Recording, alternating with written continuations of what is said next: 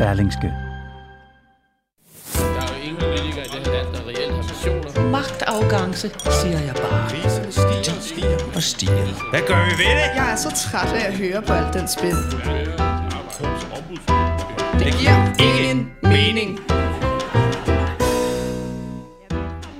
Til øh, en af de fine københavnske salonger. Velkommen øh, til salongen her på toppen af Berlingske Media, hvor vi i dag sender Østergaards øh, Salon live foran en udsolgt sal og et veloplagt publikum. Velkommen til mine tre gæster her i salongen, som jeg har glædet mig meget til at skulle tale med.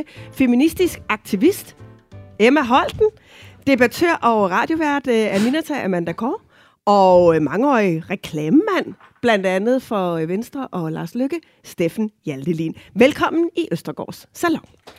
Tak. Var det øh, dejligt, velkommen. Tak, tak for, for det. invitationen. Tak I måtte. I har alle sammen taget en kæphest med, og nu kan lytterne så gætte, hvem der har taget hvad med. De lyder, vi skal have kvinderne ud af Instagram og ind i den virkelige offentlige debat.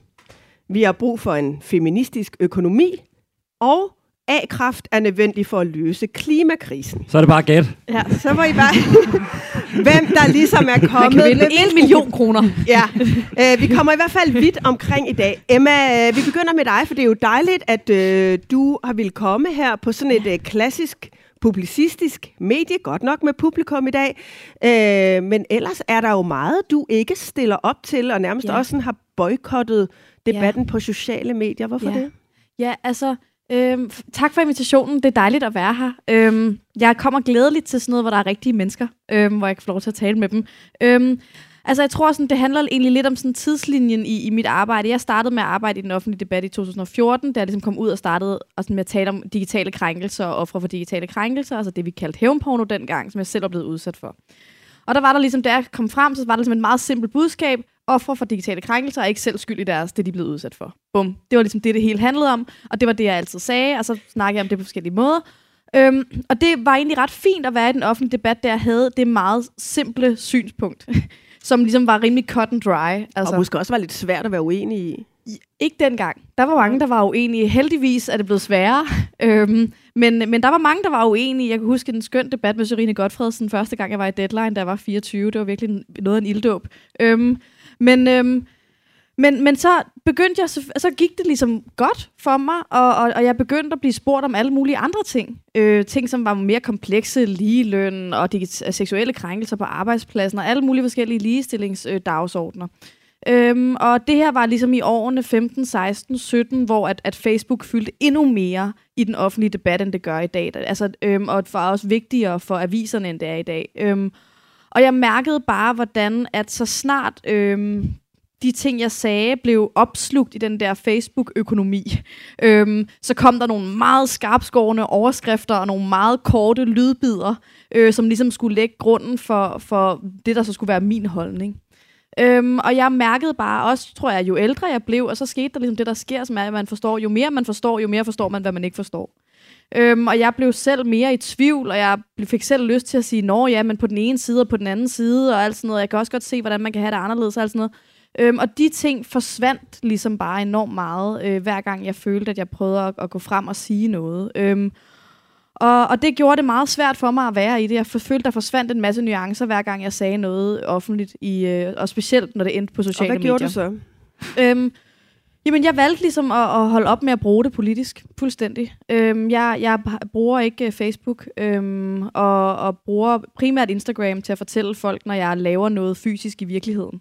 Mm. Øhm, men det gør jeg så virkelig meget. Øhm, jeg er lige kommet ind med toget fra Silkeborg, og i går var jeg i Holstebro, og øhm, jeg, jeg snakker rigtig meget med folk ude i verden, og det er jo selvfølgelig meget privilegeret, at jeg kan få lov til at gøre det.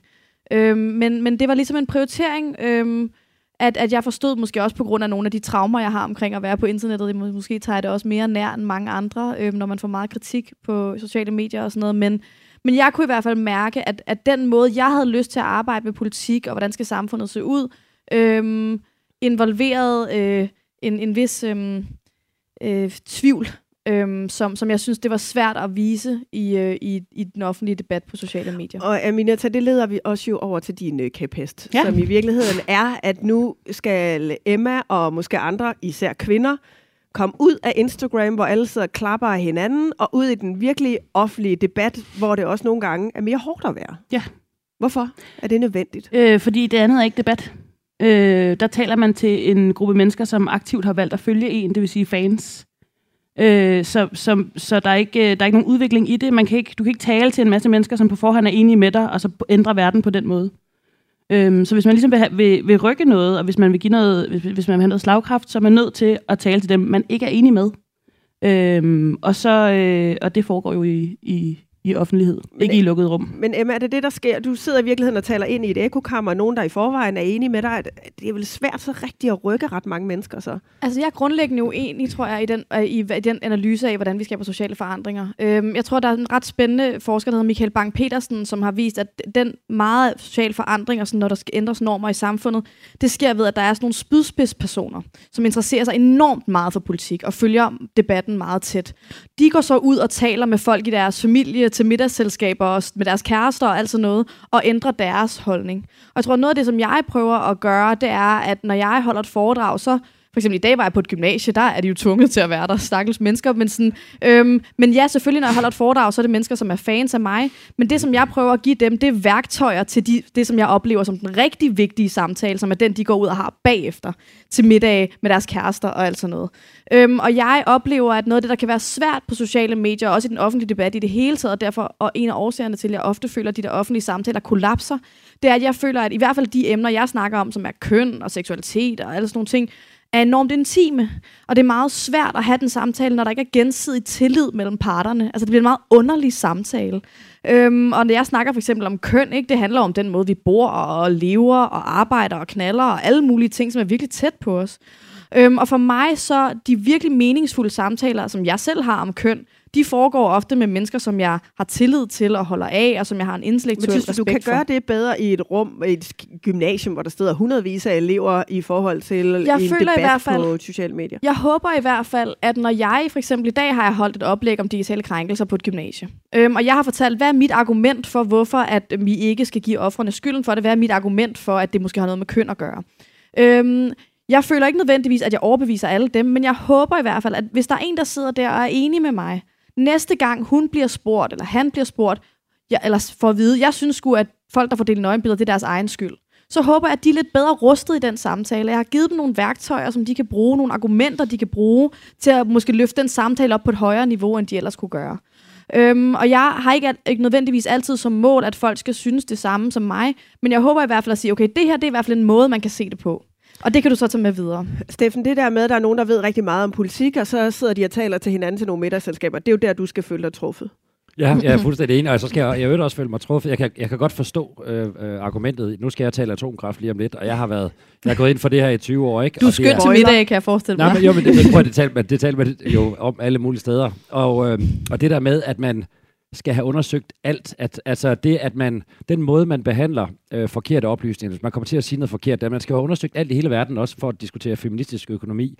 Og der kan jeg godt se, at man får simpelthen en sæk lort altså tilbage i hovedet med det samme, og så er det fristende at være øh, og omgive sig med folk, der synes nogenlunde det samme. Men det er jo også en pointe, at det, at det begrænser, at det begrænser, hvor meget det kommer til at flytte.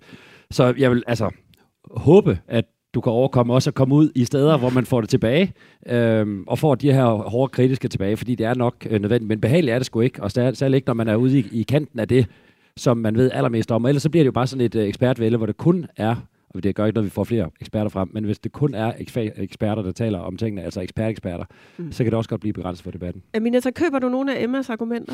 Jeg kan sagtens se, at man kan ligesom, øh, altså den der med at sprede ringe i vandet i virkeligheden, idé, ikke?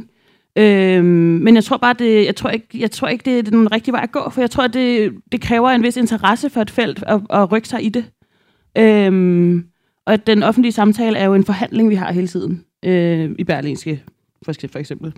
Øhm, hvor man jo forhandler sig frem til en, en eller anden form for sandhed. Og det kræver, at vi er hammerne uenige nogle gange. Det kræver nuancer, det kræver, at nogen er lidt uenige, det kræver, at øh, nogen har et andet perspektiv, og på den måde, så bliver alle lidt klogere af, af uenighed. Øhm, det andet, det bliver sådan en øh, oprustning af fodsoldater, som skal ud og kæmpe for en, en sag på gymnasiet. Altså det, det, det, Men nu, Det bliver er du det små. en af, nu er du en af de modige, kan man sige. Du tager gerne debatten. Du stiller dig gerne frem. Der er også Tak. diskussion om, om det er, øh, at nogle gange, at det er sådan lidt ekstra hårdt måske at Mm. mm. være kvinde i debatten. Ja. Det er i hvert fald, øh, det ved jeg ikke, det har jeg da også selv prøvet. Der er jo mange kommentarer, som ikke handler Ja, om det, det, er, altså, man det, er- øh, det er et kæmpe, noget om. Men, det er et øh, kæmpe hvordan problem, man, øh, øh, at kvinder får flere tæsk i debatten. Det er et kæmpe problem. Men løsningen er bare ikke, at man så trækker sig ind på Instagram og øh, skriver jeres queen til sine kollegaer, og så på den måde føler, at man rykker noget i samfundet. Det gør man ikke. Man er nødt til at, altså, at, at man er nødt, at hvis vi skal have ændret det her med, at folk tager tæsk, øh, for øh, flere tæsk som kvinder, så kræver det jo også, at der er nogen ude i debatten. Hmm. Så ja, det, det er sådan en uh, tis i bukserne for at holde varmen øh, taktik, der hersker med, med kvindelige debattører på sociale Ja. medier. Har du observeret noget af den sammenhæng? Christian? Ja, altså, og det er virkelig rent af det her. Det er måske ikke det emne, jeg har nemmest ved at diskutere, kan man sige. Men, men det der er en ting, der slog mig, øh, når, når, når, når kvinder lægger ting op på, øh, kvinder jeg kender fra arbejde, øh, når du gør, øh, når Mette Valsted gør, lægger ting, arbejdsmæssige ting op på nettet, så øh, kommer der, og helt ude det åbne, så kommer der øh, meget, meget ofte, og en stor del af, af de kvindelige venner, kan jeg se, jeg ved, man kender hinanden, og følger, som skriver, Gud, hvad er du smuk. Ikke? Eller smukke du, smuk sak. Og man står foran, man har lige ledet en, øh, været moderator på en stor, øh, på en stor forsamling, eller fået en forfremmelse. Hvad er det for noget? Altså, jeg kan ikke huske en eneste gang, der sidder fire af mine venner dernede fra, fra, fra politisk sammenhæng. Ikke? Der er ingen gang, og det er ikke fordi, de er flot, ikke er flotte fyre, men der er ingen gang, hvor jeg har sagt, hold kæft, hvor ser du godt ud i det jakkesæt, eller skrevet det på sociale medier. Og jeg synes, altså det, det er jo det er en, en lille ting i forhold til det her, men alligevel ikke, fordi det er jo bare med til, at kvinder er med til at øh, fastholde de her stereotyper af, øh, hvad er det i hvert fald ikke handler om, kan man sige. Jeg kan i hvert fald huske en gang, jeg faktisk var ude og tale om det der med, at man øh, kan, kan, vi, kan vi prøve at tale om den faglige substans, og, og netop også om det, og så øh, reaktionen var sådan, gud, du har en pæn hårfarve. Som sådan, okay, er der noget, er, er der noget af budskabet, der overhovedet er, øh, er, er trådt i? Altså, oplever I den der, øh, øh, og det kan jo være positivt eller negativt, men i hvert fald sådan en fors, forskubning af det, der egentlig er sagens kerne, fordi man som kvinde lige pludselig skal forholde sig til nogle andre ting i debatten. Øh, ja, altså jeg vil bare lige sige understreget, det er jo ikke fordi, jeg ikke snakker med folk, der er uenige med mig. Det gør jeg i princippet hele tiden. Det har jeg gjort hele eftermiddagen med en masse gymnasieelever. Der var en masse, der synes jeg tog fejl og sådan noget. Så det er ikke fordi, jeg ikke møder folk. Jeg er jo, jeg er jo udmærket godt klar over, hvad folk, der er uenige med mig, tænker. Og, og jeg interagerer meget gerne med dem. Jeg gør det bare gerne med dem i virkeligheden. Mm. Øhm, det, jeg synes simpelthen, der, er der opstår en nærhed, som er enormt vigtig for mig, øh, når jeg er fysisk sammen med mennesker. Øhm, som, som jeg kan mærke personligt er vigtigt for mig, selvom jeg selvfølgelig er klar over, at der er en masse ting, jeg kunne sige, som sikkert ville rykke noget, som, jeg ikke, får, som ikke bliver sagt. Øhm, og det, øhm, hvor at jeg tit tænker, når jeg ser et indlæg, tænker jeg, det kunne jeg godt have sagt bedre selv. Eller sådan. Øhm, men, men ja, altså det er da 100% sikkert. Øhm, altså, da jeg var i den offentlige debat, der var dødstrusler en rimelig almindelig del af mit liv, og det, altså, det, vi hører jo næsten øhm, om det som sådan hverdagskost, men jeg kan sige, det er ikke, det, jeg tager det sgu rimelig alvorligt. Jeg synes ikke, det er særlig øh, sjovt. Ja. Øhm, og, og det synes jeg øh, på ingen som helst måde, vi har evnet at, at, at, at få, fa- få greb om, hvordan vi skal gøre med det. Øhm, og så kan man sige, så har jeg taget en ærgerlig konsekvens, og der er jeg enig med dig. Altså, at der har jeg taget en konsekvens, som er sådan, jeg kan i hvert fald ikke personligt holde til det. Nej. Og det, altså, jeg, det, prisen for mig psykisk er simpelthen for høj. Og det kan Øhm. jeg jo øh, bekræfte, altså både på nogle af vores egne skribenter og nogle eksterne, at det, det er ikke øh, sjældent, at vi får dødstrusler ind, som man skal forholde sig til, og man skal politianmelde. Så det er øh, nærmest blevet en del af det at være den offentlige debat. Ja. Øh, Aminata, hvis man nu alligevel gerne vil derud og slås, Ja. hvad, hvad er det gode at gøre? Øh, ja, For er selv at holde spørgsmål. til det, for det er Altså, nok Jeg vil gerne høre, hvordan du klarer det, fordi du må få så meget. Jamen, øh, af princip taler jeg aldrig om, øh, hvordan min indbakke ser ud. Og det Nej. gør jeg ikke, fordi jeg bryder mig ikke om, at øh, jeg bliver tit spurgt til det, som i med det, jeg kalder, øh, hvad hedder sådan noget, eller hvad er det, øh, hvad sådan, øh, nysgerrighedsomsorg. Er du okay egentlig? Det må være voldsomt med alle de trusler, du får. Og så forventer man en meget slibrig historie, ikke? Ja. Øh, så, Hvordan så, vil de slå dig ihjel? Ja. Hvad siger de? Så, så det Ja. har jeg fuldstændig blokeret ude. Øhm, og, men jeg forholder mig meget, meget øh, kategorisk til det hele, kan man sige. Instagram bruger jeg som øh, privatperson. Det er en lukket Instagram. Jeg skriver aldrig noget politisk derinde, fordi jeg anerkender ikke, at det skal være en del af de ting, jeg siger, og min holdning, og min holdningers gennemslagskraft, øh, hvordan jeg ser ud, når jeg øh, er på ferie. Øh, jeg startede på Berlingske sammen med Katrine, samtidig med at Katrine Dias var en ting, og ikke et ondt ord om hende, men øh, hun har jo ligesom kørt sin Instagram som en del af sit brand i debat, og det bliver meget sådan rodet sammen. Øhm, og jeg kunne mærke, da jeg så begyndte på Berlingske, jeg begyndte at få mange følgeanmodninger på Instagram, Øh, og, og, og jeg skal ikke, altså jeg, er nødt til- jeg har sat, trukket en meget lige streg der, øh, så hvis man fandt ind, kom ind på min Instagram, ville man blive skuffet og kun se øh, mine venner være fulde, og mine nevøer, der er nuttet. Altså det, der er ikke, der, man kan ikke få noget debat der, man kan ikke få noget, øh, så, så der undgår jeg jo øh, smukke øh, kommentarer og sådan noget, ikke? fordi det, det interesserer mig ikke. Mine klassekammerater fra gymnasiet kan sige, at jeg er smuk. Det er heller ikke dårligt. Øhm, vi skal videre til øh, din kæphest, øh, Emma, øh, som handler om det, du taler om, når du så er ude og tale Ja. Med folk. Ja. Øh, og det handler om, at du mener, at vi har brug for en det, du kalder en feministisk økonomi. Ja. Kan du sammen med at forklare, hvad en feministisk økonomi er?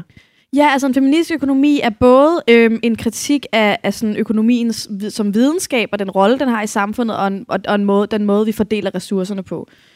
Det, som feministisk økonomi ligesom har som sin grundantagelse og sit udgangspunkt, det er, at øh, der er en masse former for arbejde, som bliver værdisat forkert. I særdeleshed øh, det ulønnede arbejde, som kvinder laver i hjemmet, Øhm, og det arbejde, som kvinder primært laver, når de er på lønarbejde, nemlig omsorgsarbejde. Altså vi er jo i en situation, hvor at 77 procent af de ansatte i regionerne er kvinder, og 76 af de ansatte i kommunerne er kvinder. Så det er ligesom, hvilket køn du har, beror kommer til at betyde ret meget for, hvad du, er, om, at du kommer til at arbejde med. Og i øh, den feministiske økonomi, så beskæftiger vi os med det, der hedder reproduktion, altså vedligehold af mennesker. Hvem er det, der arbejder med, at vi har en øh, levedygtig arbejdsstyrke, som er veluddannet, som kan tale, som kan gå, som, bliver, som altså sådan, at fungerer socialt, og er sunde og raske og alt sådan noget. Øhm, og der har vi, synes jeg, i Danmark ofte en ret polariseret højre-venstre debat, som er sådan, at der ligesom er øh, meget groft sat op. Det private erhvervsliv, som ligesom er imod øh, høje skatter og imod det offentlige. Og så har vi ligesom øh, en venstrefløj, som sådan siger, at, at det offentlige er mega vigtigt og alt muligt. Hvor jeg vil sige, at øh, det bliver undervurderet i, hvor, hvor høj grad og hvor vigtigt omsorgsarbejdet er for den private sektor, for udviklingen af fungerende arbejdskraft, for at de her ting ligesom fungerer. Og igennem, op igennem hele den økonomiske historie kan man se, hvordan at øhm, det er blevet devalueret og ikke fokuseret på, hvordan vi skal værdisætte og prioritere vedligeholdet af mennesker, fordi man har set det som øh, kvindearbejde, eller på en eller anden måde instinktivt eller tættere på naturen og ikke rigtigt arbejde. Men selvom vi godt ved, det er noget værd, ja. hvorfor skal det så indregnes som en del af BNP? Altså hvorfor skal det øh, opgøres som en værdi på den måde? Hvor, hvor økonomien hænger jo udmærket sammen øh, til trods. Jamen ja og nej. Jeg ved ikke, om jeg synes, økonomien hænger godt sammen. Altså jeg tror, mange mennesker, som, øh, mange mennesker, som har små børn, tror jeg vil sige, at det er ret svært at få deres liv til at hænge sammen. Det har du også selv skrevet om, at det er faktisk ret svært at, at drage den omsorg for de mennesker, man har født eller har fået. Øhm, og samtidig have et arbejdsliv. Vi har stadig et arbejdsliv, som er indrettet i høj grad efter, at du ikke har nogen omsorgsansvar, specielt hvis man har en høj stilling. Øhm, og jeg tror for mig handler det ikke nødvendigvis om, at vi skal sige, jamen her har vi øh, det værdisatte arbejde, mændenes arbejde, og så har vi kvindernes øh, ulønnede og omsorgsarbejde her, og så skal de ligesom op på samme status. I stedet skal vi sige, okay, hvad for nogle typer videnskab kan vi bruge ud over den økonomiske videnskab, som er enormt optaget af løn og pris, og bruge andre typer af videnskab, sociologi, psykologi, pædagogik, til at forstå, hvad hvad for andre typer værdiskabelse er der i samfundet, og hvordan sørger vi for, at de ikke bliver nedprioriteret? For det, der desværre sker lige nu, når vi har et økonomisk råd og ikke nogen andre typer råd, det er, at det kun er den økonomiske videnskab, der får lov til at have monopol på definitionen af værdi. Og det giver os altså nogle skæve opfattelser af, hvad det egentlig er, der skaber stor værdi i samfundet. Og det er det, den feministiske økonomi prøver at undersøge. Hvad kunne være alternative måder at se på værdi på, og hvilke konsekvenser har det for vores samfund, at vi undervurderer værdien Men hvorfor vil du have en særlig feministisk økonomi? Man kunne også sige, at vi vil gerne have en grøn økonomi, eller en social økonomi, eller Ja. sådan på anden måde noget, som vi anser for, at det må være øh, formålet med økonomi. Ja. Altså for eksempel at skabe ligestilling, eller skabe klimaforandringer, eller skabe et mere socialt øh, lige samfund. Altså vi kan jo alle sammen have forskellige tilgange til, hvad det er, økonomien skal gøre. Men ved at du siger, at det er en feministisk økonomi, så er du på en eller anden måde sådan forudsagt, at det skal være, det skal være ligestilling, det skal være det feministiske, som er dragende. Er det ikke bedre at have en økonomi, som, som ret nøgternt beskriver, øh, hvad det er for en øh, værdiskabelse, der sker, og så kan vi jo bruge det til at tage beslutninger om, hvad det er, vi vil fremme, og hvad vil vi hvad vil vi have mere eller mindre af? Jo, altså jeg tror, at for mig, der er feministisk økonomi et af mange værktøjer, som er i værktøjskassen. Altså det er noget, der er særligt brugbart til at se på det reproduktive arbejde. Det, vi kan ligesom sige, okay, her er de kvindedominerede sektorer i samfundet, omsorgsarbejdet, der er feminismen, øh, det feministiske økonomi en rigtig god løftestang til at analysere det. Det er ligesom det, det er blevet udviklet til. Men jeg mener for eksempel også, at environmental economics og materialist economics og Keynesian economics er, er vigtige værktøjer i, hvordan vi skal øh, sætte økonomien sammen. Så jeg tror ikke nødvendigvis, at mit mål er at sige, at hele den danske økonomi skal være en feministisk feministisk økonomi. Det er at sige, en af de metoder, vi skal bruge til at udvikle et, et mere, så synes jeg, socialt bæredygtigt samfund for mennesker af alle køn, det er den feministiske økonomi. Den kan vise os nogle ting, som ellers kan være svære at se. Øh, så for mig, der er det et analyseværktøj. Øhm, og jeg tror også, at oven på corona, der er der, øhm, synes jeg lige nu, og i, selvfølgelig i forbindelse med klimakrisen, som du også selv nævner, øhm, et åbent øjeblik for øhm, at, at se, om vi kunne indrette samfundet på en anden måde. Nu synes jeg, at siden i hvert fald midten af 80'erne i Danmark, er det gået meget i en specifik økonomisk retning. Vi har tænkt meget på en særlig måde øhm, omkring, hvordan vi skal arbejde, hvad der skaber værdi i samfundet, og jeg kan mærke, at der er... Øhm, er en interesse for nu, kunne, kunne vi måske gøre det på en anden måde? Kunne vi leve på en anden måde? Kunne vi arbejde lidt mindre? Kunne vi producere mindre? Kunne vi forbruge mindre? Øh, de her ting, jeg føler, de debatter foregår faktisk både på højre og venstrefløjen. Hvis du ser på sådan nogle Martin Thorborg og mig, rimelig forskellige to mennesker, synes begge to, at vi skal arbejde mindre. Ikke? Øh, og det synes jeg øh, er, er virkelig et spændende sted at være. Og for mig, der handler feministisk økonomi ikke nødvendigvis om at sige, okay, hvad for nogle politikker skal vi implementere i dansk politik, men mere om, hvad for nogle værktøjer bruger vi til at evaluere, hvad for nogle politikker, der er muligt i fremtiden, hvad for nogle typer liv, vi kan leve. Og der føler jeg lige nu, at vi i særdeleshed med Finansministeriets regnemodeller bruger nogle meget... Øh, nogle modeller, der kan noget, og som ikke kan noget andet. Øh, Steffen, når vi skal diskutere det her, så er det jo dejligt at have en hvid, midalderne, heteroseksuel, sikkert privilegieblind mand i panelet. Ja, og som derudover er uddannet økonom. Ja. Hvad, tæ- hvad tænker du om behovet for ø- feministisk økonomi? Ja, altså, det, jeg synes, det er virkelig svært. Jeg har, øh, fordi hvis, hvis ideen er, en af de primære øh, ting, det er at gøre øh, øh, arbejdet, som kvinder laver øh, mere end mænd i hjemmet, øh, at det skal indgå i BNP. Der er sådan helt Det er det ikke nødvendigvis. Nej, men det, men det, var en af, det var en af de ting, jeg læser. Ikke? Det der med, at det indgår i BNP, synes jeg er lidt problematisk. Årsagen til, at man får, øh, man får løn for at gå på arbejde, det er, at ingen vil gide at gøre det ellers. Øh, når man arbejder gratis derhjemme, så er det sådan, øh, økonomisk set, så er det fordi, man, er, man, får, man har interesse, kærlighed og genfællesskab. Ikke? For at tømme op Og så, ja, men det er jo det, og derfor gør man det. Og grunden til, at vi måske har en, en, en øh, jeg kan se udfordringen i Danmark, det er, at vi har så høj en arbejdsfrekvens for, for kvinder. Og hvis man både har en høj arbejdsfrekvens, det er 75 procent af kvinderne i Danmark, der arbejder ude, og man så samtidig står for størstedelen derhjemme, så, så er det jo fuldstændig pløk urimeligt. Altså noget, man burde til at få talt ud om med sin, med sin mand, kan man sige. Det burde, cirka, det burde jo være det samme, man, øh, man lavede til, til selskabet. Jeg tror nok, at øh, det vil blive problematisk, hvis det bliver indregnet i BNP. Fordi jeg, jeg tænker bare på en, en komplikation, det er, at det vil jo så ikke kun være i Danmark, kan man sige. Og hvis vi bare lige kører den videre til andre lande, det vil sige, at hjemmearbejde blandt kvinder i Indien skulle tælle med i BNP, blandt kvinder i Afrika skulle tælle med i BNP. Og hvordan ser sådan den feministisk globale økonomi ud? Altså, hvem er der overhovedet, der skal have ulandsbistand, som er procent af BNP? Øh, hvad sker der med forsvarsudgifterne, som er 2% af BNP? Altså, øh, de eksploderer. Altså, så så vi, og, vi, og pengene er der jo ikke, kan man sige, fordi de kommer jo ikke af, at vi siger, at de er der. Så jeg synes, der er, altså rent økonomisk økonomisk, så er er der jo et hav af udfordringer ved det. Det ændrer ikke noget ved det fuldstændig rimelige at, øh, at man burde lave en aktie øh, lige meget, øh, til bidrag lige meget derhjemme, og hvis ikke man gør det, så er man gift med et røvhul, som man skal smide på gaden, eller, eller tro med det samme.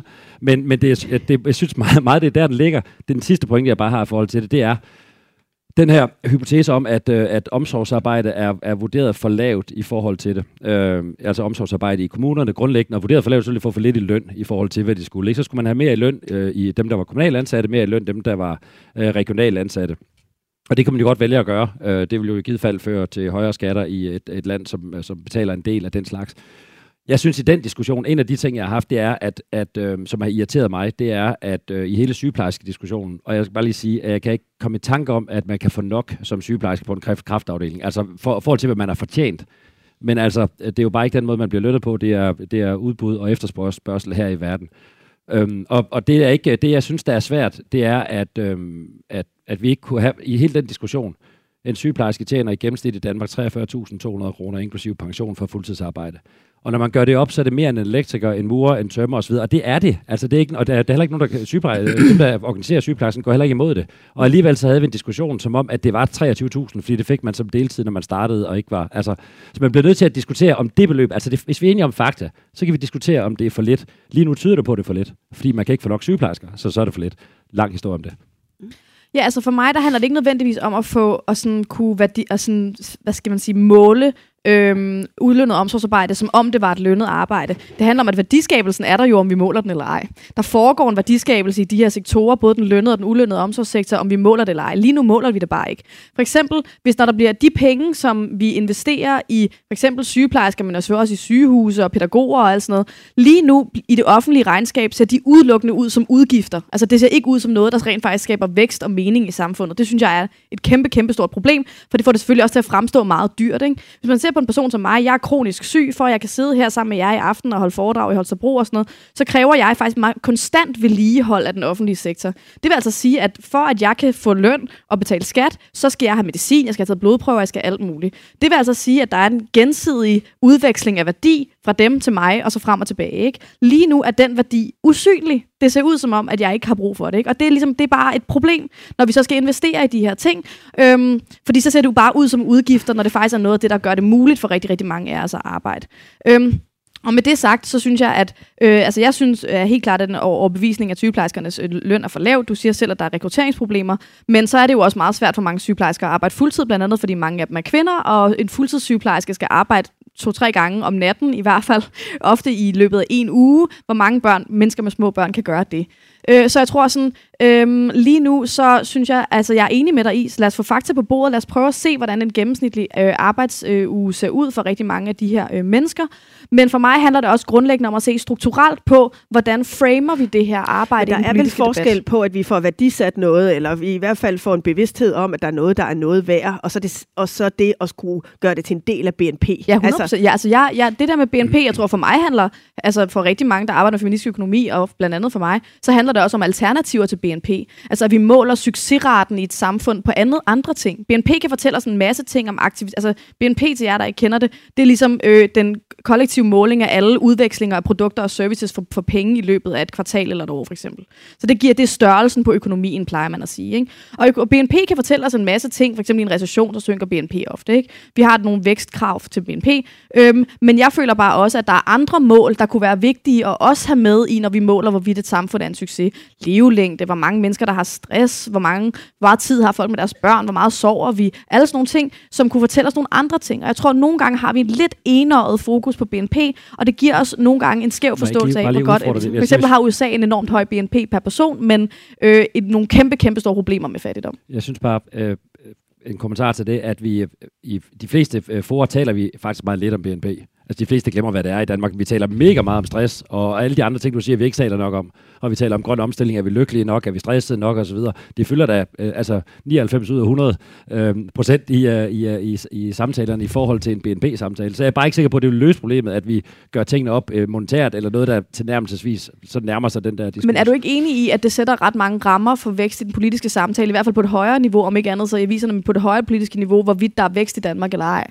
Altså, det er jo blandt andet, altså, det er blandt andet med, det er jo medbestemmende til, hvordan du bliver rangeret i IMF, hvad for nogle rater, du kan få lov til at låne til øh, IMF og i Verdensbanken. Altså, det er jo et ret vigtigt tal stadig. Jo, om der er vækst i Danmark. Ja, om ja, der det, er vækst eller ej. Jo, jeg er helt, det er helt, jeg er ikke, og det er jo ikke BNP. Jeg er ikke ude at argumentere for, at BNP ikke er vigtigt. Det er vist helt omgang, øh, afgørende for vores omdrejningspunkt. Det er blot, om det her ekstra øh, punkt skulle gøres op til at komme ind i BNP, når det ikke rigtig er det. Altså fordi det ikke, det ikke findes til det. Og hvad pokker betyder det så for at sammenligning med andre lande, som jo tilsvarende skulle have det ind? Men, men Steffen, når man sidder og tager politiske beslutninger, så er det, kan det vel godt være et uh, problem, at der er nogle effekter, vi ikke rigtig måler på samme måde.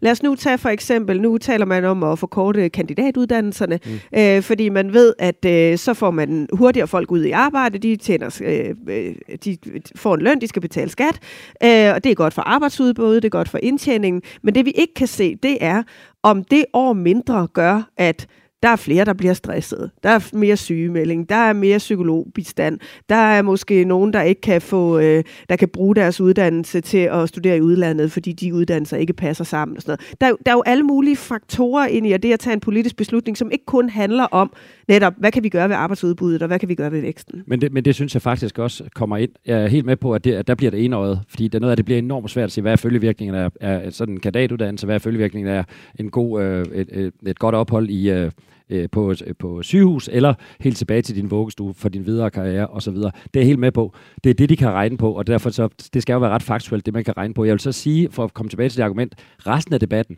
det handler så kun om det. Altså, øh, fordi det er jo ikke sådan, der mangler debat om, hvad den her kandidatuddannelse, der bliver skåret ned, og, og hvad det betyder for folk. Og det er jo det samlede input, der er til politikerne. Dels fra regnedrengene i Finansministeriet, og så alt, hvad der er i den offentlige debat, og måske lytter de endda mere til det sidste end til det første.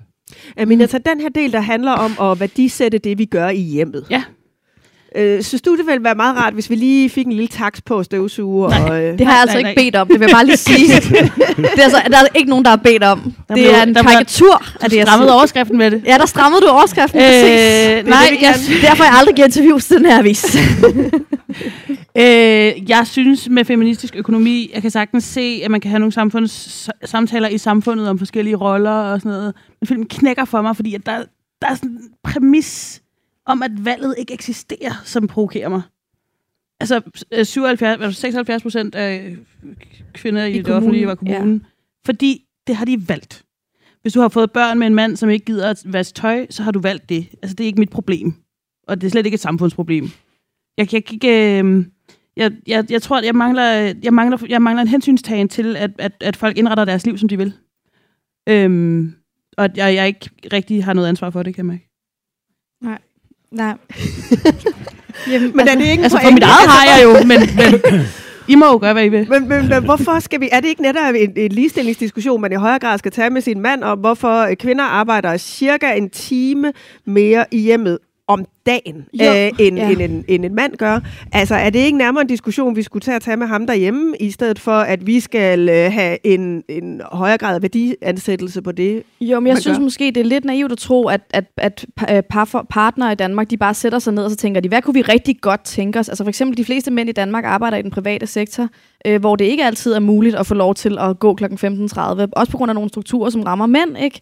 Øh, specielt mænd, der arbejder i små og mellemstore virksomheder, kan have virkelig svært ved for eksempel at få lov til at tage barsel, ved at gå tidligere. Der er nogle helt andre presser. Vi har jo også indrettet en offentlig sektor, som er meget mere fleksibel, fordi der har arbejdet Men det er, mange en kvinder. mere, er det ikke en mere interessant kulturel diskussion at tage, om, om det så giver, om det er fornuftigt, når vi nu er blevet enige om, at vi har et samfund, Jo, er hvor både det, kvinder og mænd arbejder? Jo, men er det ikke også det, diskussionen er? Eller det er i hvert fald den diskussion, jeg har. Men igen, så mangler jeg valget. Jeg mangler, at mænd har valgt at arbejde i den private sektor, hvor de har valgt et job, som de har taget ja til, hvor de ikke kan få gå klokken, når børnene skal hentes. ja, og jeg det, ved, jeg, den mand har nogen valgt at lave børn på. Ja. Og den person har ansvaret for, at han ikke kan gå klokken... Altså, du ved, jeg kan ikke... Jeg tror Ja. for eksempel 65, 55 procent af mænd af HK-mænd tog mindre barsel, end de ville have ønsket, øhm, og er kede af det over det, og sagde, at det handlede om, at de var, at de var bange for kon- konsekvenserne, det ville have for deres arbejdsliv. Øhm, og det, der kan man selvfølgelig sige, at de kunne selvfølgelig bare have valgt at sige op. Altså det ville Sartre sige, ikke? Vi kan jo altid vælge at bare slå os selv ihjel. Men sådan, altså, der, der, der, der tror jeg bare, at jeg vil sige, at sådan, jamen selvfølgelig kan vi vælge frit, men du er også en forsørger, din, din familie bor et vist sted, der koster en vis mængde penge. Der er en masse ting, der spiller ind i, hvad for nogle valg det er muligt for os at tage, hvem du bliver kærester med, og hvad for et arbejde du tager og sådan noget. Øhm, så jeg, selvfølgelig så er der altid et frit valg, men jeg føler også, at der er nogle særlige strukturer, som skubber os i en særlig retning, som gør nogen valg, valg nemmere for andre. Øhm, og jeg kan da mærke, at der er der rigtig mange kvinder, som også er stærke, som er ressourcestærke kvinder, som pludselig som føler, at det hele kører for dem, og så pludselig så får de et barn, og så var det faktisk ret svært at implementere det liv, de ønskede sig, når, når alt kom til alt. Ikke? Øhm, så jeg tror, at sådan, selvfølgelig så er der et mega frit valg, men for mig handler det også grundlæggende måske at zoome op og sige, hvad er det for nogle øh, typer liv, vi gør mulige i vores samfund? Øh, gør vi det muligt for folk at leve et liv, hvor de kan drage omsorg for deres børn på den måde, de gerne vil? Det ved vi jo så, at en masse mænd ikke får lov til. Øh, vi ved, at lige nu så er der en, en trade-off, som hedder enten penge eller at være sammen med børn. Øh, være sammen med dine børn, for så har mænd vælger så ikke at være så meget sammen med deres børn, mens arbejdsliv ændrer sig overhovedet ikke, når de får børn. De har det fuldstændig samme type arbejdsliv, som de ikke har. Kvinders øh, indtægt synker først 30 og så 20 procent. Øhm, og det er selvfølgelig et trade-off, der er fair nok, men vi kunne også spørge os selv, kunne vi indrette samfundet på en måde, hvor det at være sammen med dine børn ikke var et kæmpe, kæmpe karrieremæssigt kompromis? Hvordan kunne sådan et arbejdsliv se ud? Og det har vi jo allerede gjort i Danmark. I Danmark arbejder vi jo øh, mindre, end man gør mange andre steder. Ikke? Øhm, så jeg tror for mig handler det også om at være lidt ambitiøs på vores egne vegne, øhm, og sige sådan, jamen, øh, hvad- hvordan kunne vi godt tænke os, at samfundet kunne se ud? Og der kunne jeg da for eksempel godt tænke mig et samfund, hvor vi arbejdede lidt mindre. Men Aminia, så vil det ikke også gavne en del af de diskussioner, du tog, hvis man fik et mere åbent rum ind til det private om, hvad der egentlig er for nogle valg, der bliver taget der? Nej, for jeg, jeg synes ikke, det rager mig. Øh, jeg, jeg, jeg, øh, jeg, har, jeg har set eksempler på sådan nogle meget ressourcestærke kvinder, som er totalt tjekket i deres job, og det hele kører, og så får de nogle børn, eller så finder så møder de en mand, og så begynder de at føle, at de skal være sådan lidt husmoragtige, og, og blive sådan, bliver sådan lidt, og det øh, synes jeg jo er skruebrækkeri. øh, og, men det er hende, der må sætte ind. Det er ikke mig, der kan gøre det. Det er ikke samfundet eller nissen. Det er hende, der kan lade være med det. Øh, men mindre hun gerne vil det.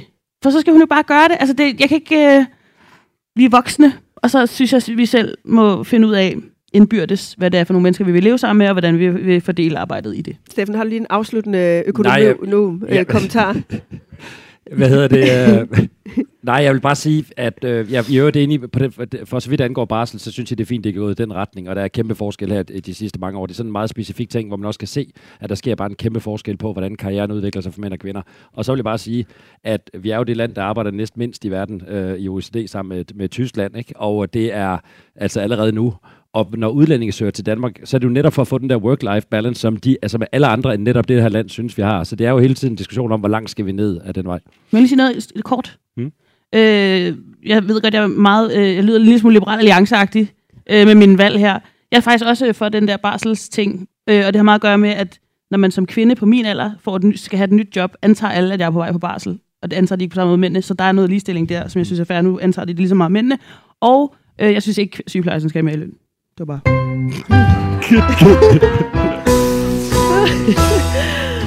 Godt, og øh, on that note, så skal vi øh, tale om noget øh, ganske andet.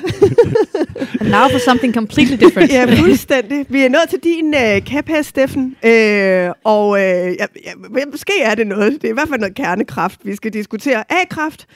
Øh, du mener, at hvis man virkelig vil gøre noget ved klimakrisen, så bliver vi nødt til at indføre atomkraft. Ja. Hvorfor? Jamen, jeg, jeg har det for at stramme den yderligere. Jeg kan mærke, det er, den, øh, det, er det, vi gør i dag. At øh, når jeg diskuterer med folk, og det er udelukkende, det er det første gang, jeg diskuterer det her øh, offentligt, men når jeg diskuterer med folk privat, så, så siger jeg, at de, der er virkelig bekymrede eller bange for klimakrisen, men ikke vil have i kraft, de er sådan lidt hyggebange. Øhm, altså bange på en rar måde, hvor, hvor, det ikke, øh, hvor, hvor det ikke har et stor konsekvens. Det er i hvert fald ikke sådan en asteroide på vej mod jorden bange. Altså, fordi så man ikke være i tvivl et sekund om, vi skulle indføre, indføre A-kraft. Og det, jeg tror, at, at det hviler på nogle forskellige ting. Det hviler blandt andet på den opfattelse, vi har i Danmark, øh, lige så vel som vi tror, vi har øh, det bedste øh, samfund, det bedste velfærdssamfund i verden, så tror vi også, at det vind, som vi nu har valgt at satse på, at det er øh, ved at overtage hele verden. Og det er også rigtigt, at det er blevet tredoblet øh, på verdensplan siden 2000, fra 2000 til 2019, og nu dækker det 2,2 procent af verdens energiforsyning. Sol og vind lagt sammen dækker 2,2 procent af verdens energiforsyning. Øh, de fossile brændsler, kul, olie og gas, er ikke reduceret øh, i de sidste 20 år, og det er kun på vej til at blive mere. Der er ved at blive bygget over 200 kulkraftværker i Sydøstasien, hvor de i parentes bemærket ikke blæser. Øh, eller også blæser det for meget, når der er monsun, men hvor du simpelthen ikke kan have det.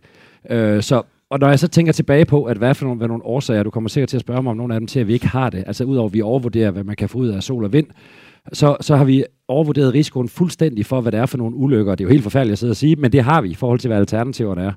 Øhm, Tjernobyl kender vi, der døde sandsynligvis 5-6.000. Det, er, det er, øh, bliver opgjort, det er fordi, det er langsigtet, man får det i skoldbuskirtlen, hvis man får kraft af det her. Øh, og der skal måske siges til sammenligning, at WHO siger, at der dør 10.000 om dagen af partikelforurening. 10.000 om dagen. Ikke? Det er bare for at sige, altså når man, i andre sammenhæng, så sammenligner vi da lige tingene. Ikke? Fukushima som sidste, den bliver nødt til at lade mig køre, fordi den er skyld i, at Tyskland, de stoppede udfaset deres A-kraft, indførte vedvarende energi, som ikke kunne stå alene, og derfor lavede en, et par kabler over til Putin, som vi kender lidt af konsekvenserne af. Ikke? Fukushima, hvor mange døde der af stråling i Fukushima? Lige nøjagtigt. Der er døde 0. FN-rapporten der er fuldstændig klar. Der er døde 0. Der har været 0 sundhedsskadelige strålingseffekter for Fukushima. Det var skyld i, at vi nu øh, fyrede, fyrede milliarder af kroner ned i Putins krigskasse. Og inden du nu kommer for godt i gang, så tager vi lige et par... Øh, Okay. par øh, Jeg kan godt høre, at det føles rart at diskutere, jeg mærke. nu er der kører det godt, Ja, Bjørn. det var bedre. Hun er varm.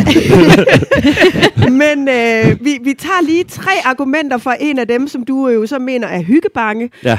Øh, nemlig øh, en tidligere øh, klimaminister, Dan Åh, Jørgensen. oh, ja. Lad os tage ham. Jeg synes, atomkraft er en dårlig idé. Lad os prøve at høre. Jeg synes, atomkraft er en dårlig idé. Et, fordi at risikoen er kæmpestor. To, hvad med terrorisme? Al-Qaida har sagt, at de går efter atomkraftværker. Tre, miljøvinklen, altså affaldet fra atomkraft er jo radioaktivt mange, mange, mange år ude i fremtiden. Så er det meget langsomt. Det tager utrolig lang tid at bygge sådan et kæmpe stort værk, og vi har travlt nu med at udbygge og elektrificere. Øh, og endelig øh, prisen. Altså, vi er jo så heldige nu, at vedvarende energi er konkurrencedygtigt og billigt. Skal vi ikke hellere bruge de grønne, billige løsninger end atomkraft? Så nej, atomkraft, det bliver ikke en løsning i Danmark. Hvis man går ind for atomkraft i Danmark, så er han, efter Angela Merkel, øh, fjende nummer et. øh, det er han. Fordi han udover, altså et af, at vi ikke selv gør det, det betyder ikke noget, at Danmark ikke gør det, øh, men at man skal gå ned og prøve på at påvirke resten af Europa til heller ikke at gøre det. det heldigvis så lyttede de ikke. Vi kan lige tage prisen først, som man siger. At, og, der, og det er jo første gang, man har hørt, det kommer jo i øvrigt fra, fra, fra Socialdemokrat her og fra, fra Socialister. Altså, jeg mener ikke, prisen sådan skal være det afgørende argument, hvis vi skal redde planeten. Altså, bare for at sige det, men bare, men, øh, men Øh, og med hensyn til tiden, hvis vi bare ser det, det diskuteres om det er dyre eller billigere. Hvis vi ser med hensyn til tiden, så står, røg det ud af Danmarks energiplanlægning i 1985. Og tænk, hvis vi havde fortsat. Altså tænk, hvis vi havde fortsat med at bygge det op. I øvrigt skal lige siges, at alternativet, som de siger, er meget, meget hurtigere. Øh, så tager det 10-15 år at lave et atomkraftværk, og så vidt jeg har orienteret, så er den der energiø, den er færdig i 2040. Altså man kan nå at komme indenom. Hvis vi nu lige Øhm, tager øh, øh, de, øh, Må jeg ikke debatten... lige komme lige? Jeg bliver nødt til at komme Jo, med det sidste. kom med det jeg bliver nødt til at komme med det sidste. sidste. Ja, kom med det Prøv, sidste at- og det hviler også på et eller andet med, at vi tror, at den her energikrise, den er så over i 2050. Skal vi ikke finde på noget, der kan løse det? Altså, for altid. Altså, tusindvis og tusindvis af år. Øhm, affaldsproblemet, vil jeg bare lige sige, hvis vi er fat i tusindvis og tusindvis af år, at de der vindmøller, som er mega store og lavet af et plastikprodukt, de, øh, de øh, kan holde i en 30-40 år, ikke? Når de er færdige, så smider de dem ned i jorden, og så dækker de den til. Og det kan godt gå, når vi bare tænker på den første runde, ikke? Men prøv at tænke tusinder og tusinder år. Jeg synes, du argumenterer godt. Nu prøver vi lige nogle andre på. argumenter. Det er ret imponerende, at du kører Øhm, uden noter. Ja, jeg har gået op i det her længe. Længere end det, vi talte om før, altså indsigtsmæssigt. Øh, det har jo netop været diskuteret så småt i den danske politiske debat. Øh, Nye Borgerlige og Liberale Alliance er sådan set de eneste, der egentlig har meldt sig ind i øh, kampen og været fortalere. Øh, så var der 16 energiforskere fra Aalborg Universitet, ja. Syddansk Universitet, DTU, Københavns Universitet, Aarhus Universitet. De satte sig sammen og kiggede på det og, og kom med et notat. Øhm, og det, de kom frem til, det var jo netop det her med, at det vil være cirka, A-kraft vil være cirka dobbelt så dyrt som, øh, som vindkraft. Øhm, når man tager anlægsomkostninger, levetid, driftsomkostninger, byggetid, lægge sammen, så vil det ifølge notatet i dag være dobbelt så dyrt at producere el på et europæisk atom, øh, vesteuropæisk øh, atomkraftværk, som at få strøm og sol og vind i Danmark. Så øh, tæller det, nu siger du, at det, det, det er ligegyldigt, når vi skal redde planeten, hvad det koster. Men hvis man kan få det samme, altså hvis du, hvis du kan få grøn energi fra vind og sol, øh, for eksempel, hvorfor så kaste sig ud i at bygge atomkraftværker? Ja, men det kommer jo tilbage til det der 2,2 procent, at vi har skabt et billede af i Danmark, at det kan stå for det hele. Og jeg tror efterhånden, at folk de oplever det også selv, efterhånden som vi elektrificerer mere og mere, efterhånden som de store virksomheder, det her det er meget skældning mellem strøm og energi. Når de store virksomheder skal elektrificeres, når Rockwool skal elektrificeres, når de store, store transportvirksomheder skal elektrificeres, når Mærsk skibe skal elektrificeres, eller have noget op, så skal der simpelthen så meget til, at, øh, at vi har et gigantisk problem, når det ikke blæser, som der har været omtalt mange gange, men, men det kan vi ikke bare sådan sige forbi. Vi kan ikke bare sige, jamen så power to X. Altså, de, de der siger, at man ikke har styr på teknologien på, på atomkraft, de har altså ikke set, hvor langt vi er fra for Power to X. Altså, det, det er, det er Men kan du se biler, der for dig, altså, hvor meget ballade der er med at få opført en vindmølle? Så lige for det atomkraftværk i baghaven. Ja, men det er jo noget bøvl, og det er også derfor, det ikke bliver. Man kan sige, jeg har ikke, jeg, jeg har ikke det mindste imod, at man... Altså, Danmark skal selvfølgelig forske i vindkraft. Vi bor i et af de steder, i de vindregimer i verden, hvor der er masser af vind. Vi skal bare lade være med at foregive, at det er en løsning på andet. Det er den niche, øh, den, den niche energikilde, som helt klart også skal udvikles fremover. Og jeg synes bare, at altså, hvis vi tror på, at det her, det kommer tilbage til hyggebanken, hvis vi tror på, at det her er et problem, så ligner det jo ikke Danmark, altså Niels Bohrs land, ikke at forske i det hele. Altså, vi kommer ikke til, det kommer ikke lige til at stå der ved en fejl, vel? Vi kommer til at have god tid til at, at, at, at tage stilling til det. Og hvis vi ser på, vi har to stolte virksomheder i Danmark. Øh, den ene er Seaborg, som laver de her små, øh, små øh, øh, modulære reaktorer, ikke? som er simpelthen, øh, jeg tror ikke, der er nogen, der siger andet, end at de er ganske ufarlige. Og, og dem, der, der sætter man det ned i sådan nogle små reaktorer, der kan være en 20-fods container. Sådan en, og Rolls Royce designer den med øvrigt, så det ligner øh, altså noget, der er designet af Henning Larsen når vi kommer ned på jeg tror meget, det bliver det. Altså, hvis Danmark nogensinde får det, så tror jeg, det bliver det. Og jeg tror bare ikke, at hvis vi tager... Jeg synes bare, at folk skal forstå, altså tænke over i hvert fald, at klimakrisen er ikke forstå, det lyder så. Men at det jo går jo ikke Gider over i I år godt at 2050. forstå? Jamen, det Ja. går ikke over i 2050, det går heller ikke over i 2100, 2200, 2300. Om nogle 100 år har vi det nok, så vi bliver bare nødt til at få, begynde at lave noget lovgivning omkring det, fordi det stoppede vi med i, 20, øh, i 1985. Så hvis, vi- selv hvis vi ville have det nu, selv hvis vi ville have vores egne udviklede Seaborg-reaktorer i Danmark, så har vi ikke noget lovgivning til det. Vi er bare stoppet. Altså, det findes ikke. Emma, er du sådan lidt hyggebange på, i klimakrisen, eller hvordan ser du på... Ej, jeg synes sgu øh, ikke, det føles så skide hyggeligt. Øhm, men, men jeg tror, at det er ret sjovt, for jeg kan mærke, at der- jeg synes i hvert fald, der er et ret spændende generationelt skæld på venstrefløjen i det her spørgsmål. Altså, nu jeg er født i 1991, ikke? Øhm, og, og jeg kan mærke, at der er sådan ældre mennesker, som, som, som jeg tænker sådan, vi, vi aligner meget fint politisk, som har en, en visceral frygt for atomkraft. Altså, det sidder så dybt i deres Der krop. er rigtig mange, der har været ude med skiltene. Jamen, ja. vaske, 70'erne. vaske væk Ja. Barsebæk og den der lille sol og alt det der, ikke? Og hvor jeg bare kan mærke, at det har slet ikke været en del af min venstrefløjs sådan, opdragelse. Jeg har slet ikke den der... Altså, og, og ofte, når man så spørger folk, men hvad er det egentlig, I er, hvad I bare, bare bange for, så er det ligesom... Så er, der, så er det sådan de der, de der 80'er-traumer, ikke? Øhm, og, og det kan jeg bare mærke, sådan har jeg det slet ikke. Altså, jeg er meget mere åben over for det. Altså, min fætter er fuldstændig besat af det, og jeg synes også, han har mange af de samme argumenter som dig. Altså, jeg sidder- rundt om bordet og tænker, det synes jeg lyder meget overbevisende, det der, altså, som jeg også synes, det lyder, når du står og siger det nu. Øhm, så, og jeg, jeg tror også, at sådan, jeg har det også, øhm, altså, prioriterer meget det der med varighed, og jeg må indrømme, at jeg synes, Øhm, nu, kommer, oh, nu kommer jeg måske til at få røven på komedien, men sådan, øhm, jeg synes, der er elementer af modstand mod øhm, øh, atomkraft, som slår mig som øh, øh, meget, meget følelsesladet.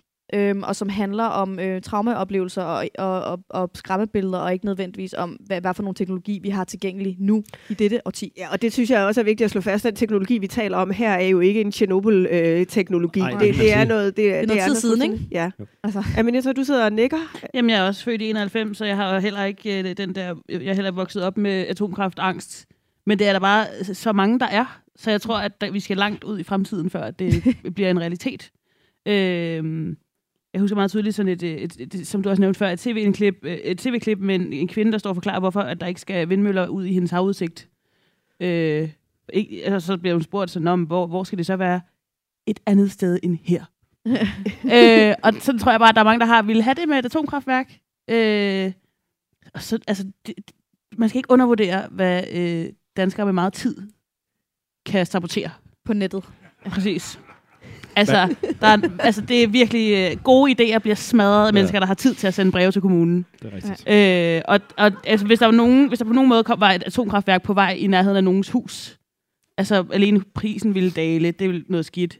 Der, det er der nogen, der får saboteret. Steffen, nu har du jo beskæftiget dig meget med politisk kommunikation. Ja. Hvordan vil du lige køre den her ind øh, som det kan- det er en også- vindersag i- i det politiske... Ja, det vil jeg ikke være. Det vil jeg ikke have været i stand til før. Nu vil jeg måske kun til det her valg som det første, men jeg, har, jeg ved det præcis, for jeg har diskuteret det første gang øh, med Anders Fogh i 2007, hvor han, øh, han sagde, bare lige bare for, du snakker om det hele tiden. Altså, mener vi kan vinde valg på det? Nej, det mener jeg heller ikke. Så bliver jeg nødt til at pakke mig, ikke? Fordi, fordi bare jeg synes det, ikke? Og jeg har også talt enormt meget med, med Lars om det, og, og folk i, i politisk kreds, og jeg, det har simpelthen ikke været moden. Lars Løkke går ud fra Lars det. Løkke, undskyld. Øhm, øh, det har ikke været... Lars. Ja, Bare Lars. det var ikke, det var ikke uh, for at lave name dropping på den måde. Øhm, men, men, men jeg tror faktisk, det er ved at være der nu. Også for, at alt den stund, at det kan jo, altså man kan være lige så nervøs, man vil, i den målgruppe, jeg kan se, der sidder aldersmæssigt overrepræsenteret her. Men, men, øh, men, men det kommer jer der selv. Men det kommer jo, øh, altså hele Sverige øh, rykker over. Ikke? De, I går besluttede de, at de, har, de har går i gang med de franske reaktorer nu. De har stoppet den vindmøllepark, de vil lave nede ved Malmø, fordi de lokale, de stemte den ned for at få atomkraft i stedet for. Så tingene kommer til at ændre sig, øh, fordi de er meget mere sikre. Og, og, og se på Tjernobyl, det svarer jo efter min mening næsten til at sige, jamen der skete det med Titanic, vi sejler simpelthen ikke mere.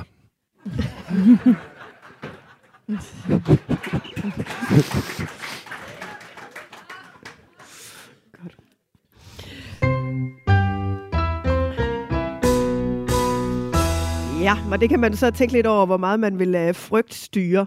Øhm, vi skal til uh, dagens uh, sidste emne, fordi vi skal også lige lidt omkring, hvordan uh, status er i uh, den aktuelle politiske uh, debat. Og uh, nu kunne vi jo fornemme, at uh, du kender Lars godt. øhm, og, øh, og derfor... Øh, og derfor har jeg tænkt, øh, jeg kunne godt tænke mig at spørge dig, øh, nu er regeringen, vi har haft et efterår, der var, der var valg, der var regeringsforhandlinger, nu skal I arbejdstøjet. Jeg vil sige, at de, de, de for alvor kommet det nu. Nu væk med bededag, og nu skal der fandme ske noget.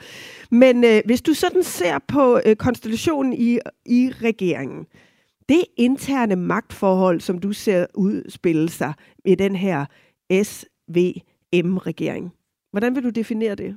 Den har Mette Frederiksen sat sig næsten fuldkommen på.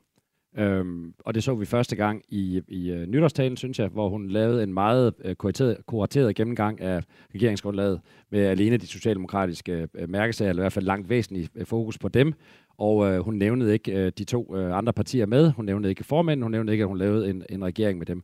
Så der, der, der, tog, øh, der tog hun den, og øh, det har hun jo også gjort i forbindelse med, at, at øh, det er Vammen, der er blevet finansminister. Så de sidder på de vigtigste, og de kommer til at køre de her ting igennem. Den eneste, der kunne gøre dem rangel stride, det var Lars Løkke, som valgte at tage udenrigsministerposten, og derfor er han væk, mens de gør det. Men det var jo også helt vanvittigt, hvis vi bare lige kan blive ved den. Altså, moderaterne kommer ind forholdsvis sent i forløbet. Der er simpelthen ikke nogen, der har taget udenrigsministerposten. Den vil jeg gerne have. Ja, øh, det, det, det er der også øh, opsigtsvækkende i sig selv, synes jeg. Jo, men måske, måske havde, øh, måske havde Jacob Ellemann tænkt sig at tage den, og måske var der nogen i partiet, der synes det var en øh, dårlig idé, og så tog han øh, i stedet for noget andet, og så blev den led. Måske, det oversætter vi som, det var det, der skete. øhm, hvordan ser du Jacob Ellemanns position i den her regering? Ja, men det er den svageste af de tre i hvert fald. Øhm, og han har jo taget, han har taget øh, en forsvarsministerpost, som, øh, som han som har den, det minus i hvert fald, at hvis man gerne vil profilere sig over for nye vælgere, det gælder jo om, at man skal blive styrket i løbet af det her, og der betyder meningsmålinger jo også en hel masse.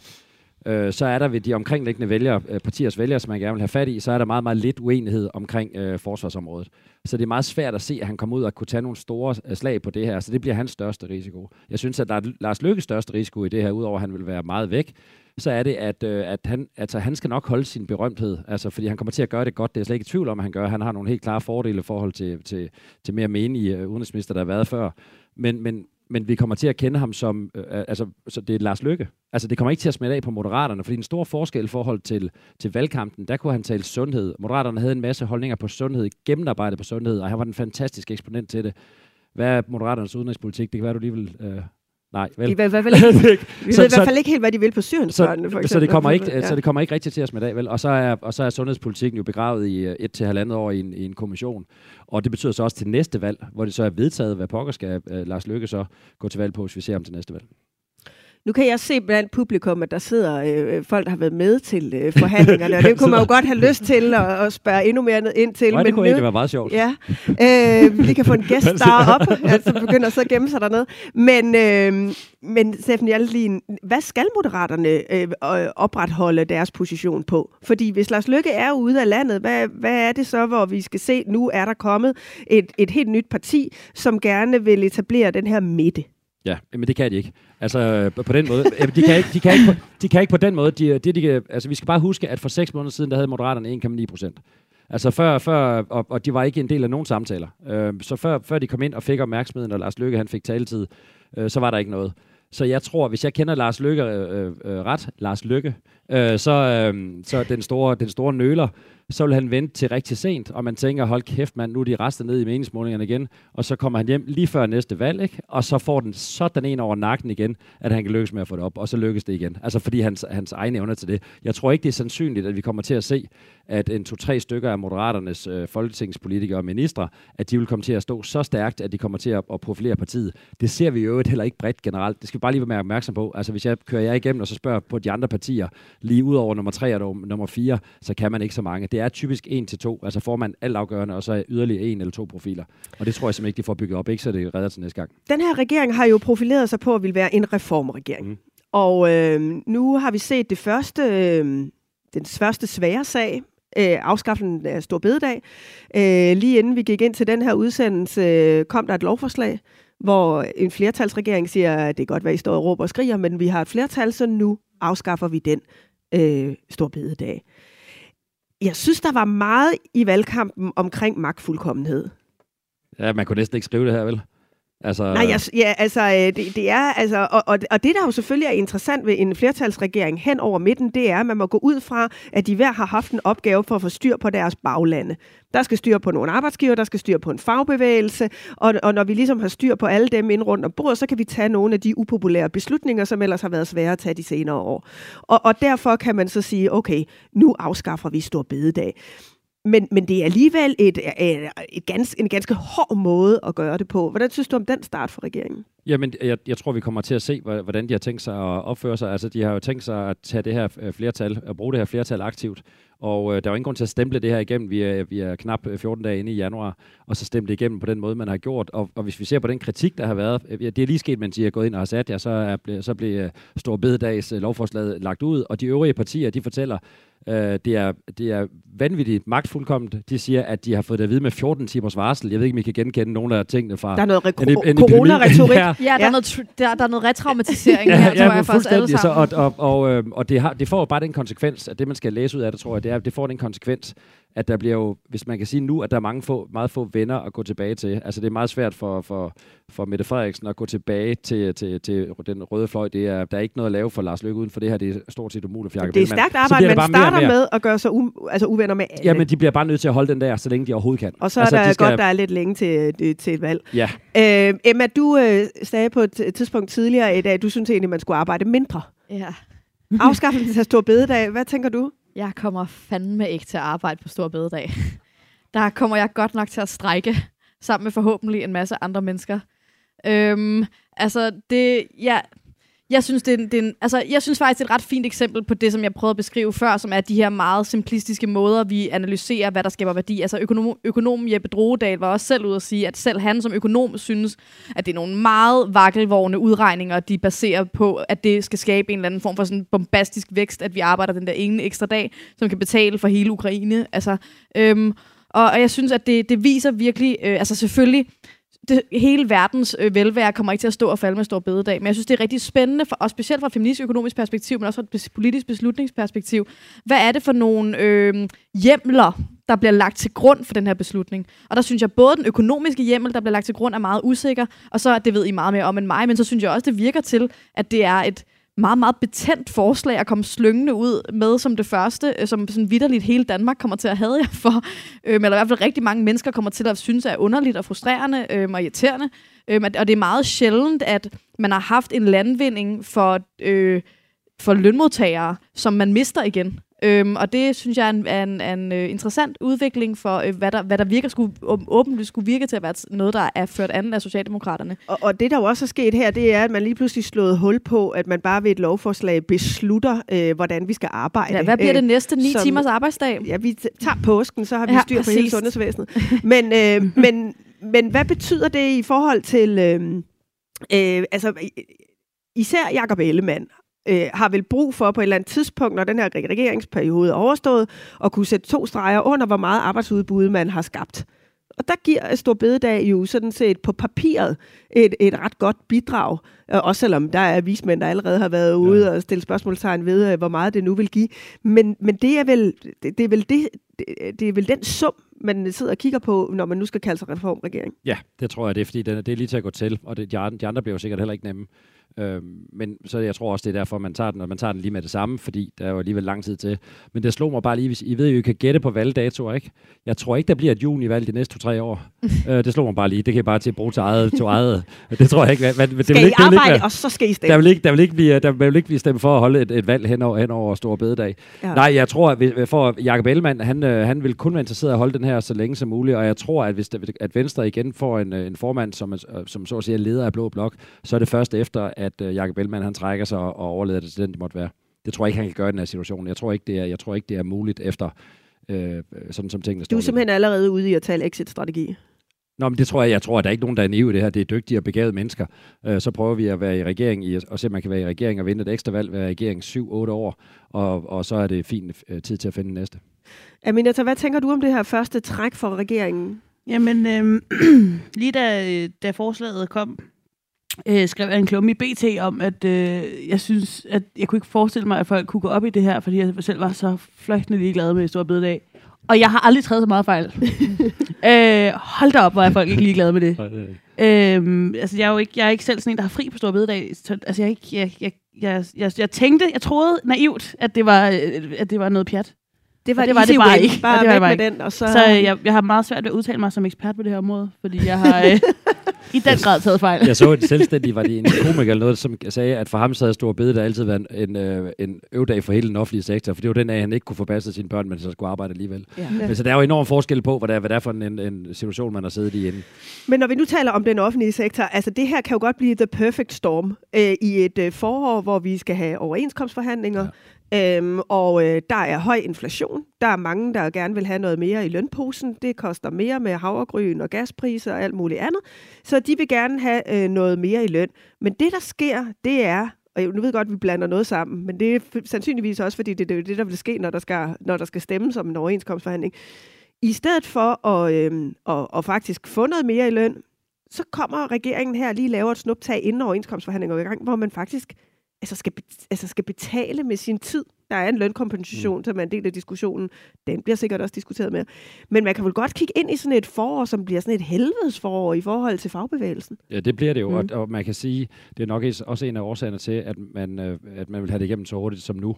Altså, det, så der kommer mest mulig tid igennem, altså tid mellem de to, og så håber i de to øh, punkter, hvor man kommer frem med dem, og så hvor man, øh, hvor man skal have overenskomstforhandlingerne, hvor de går ind i deres øh, slutfase. Så, men, men det bliver da, det bliver da øh, øh, vældig barst, og ja, man må gå ud fra, at når Mette Frederiksen, hun synes, det skal gøres nu, så er det fordi, at øh, lige nu står hun jo... Altså, man skal tage de upopulære ting i starten af en valgperiode. Det er almindeligt kendt. Man tager det ikke lige før et valg, vel?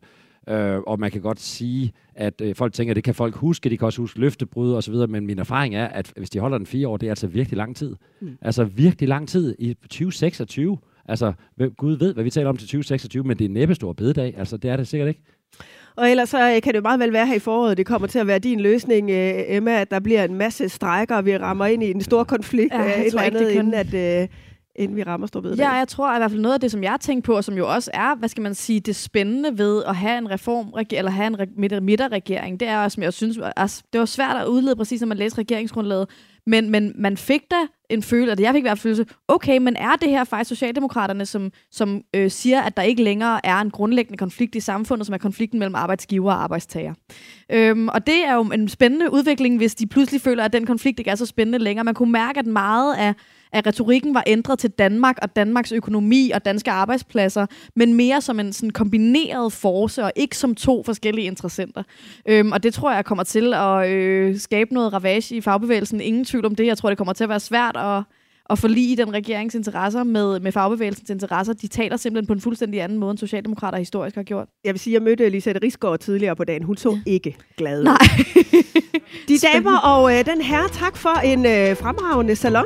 Vi når ikke mere i dag. Øh, Emma Holten, Aminata Amanda Kåre og Steffen Hjaltelin.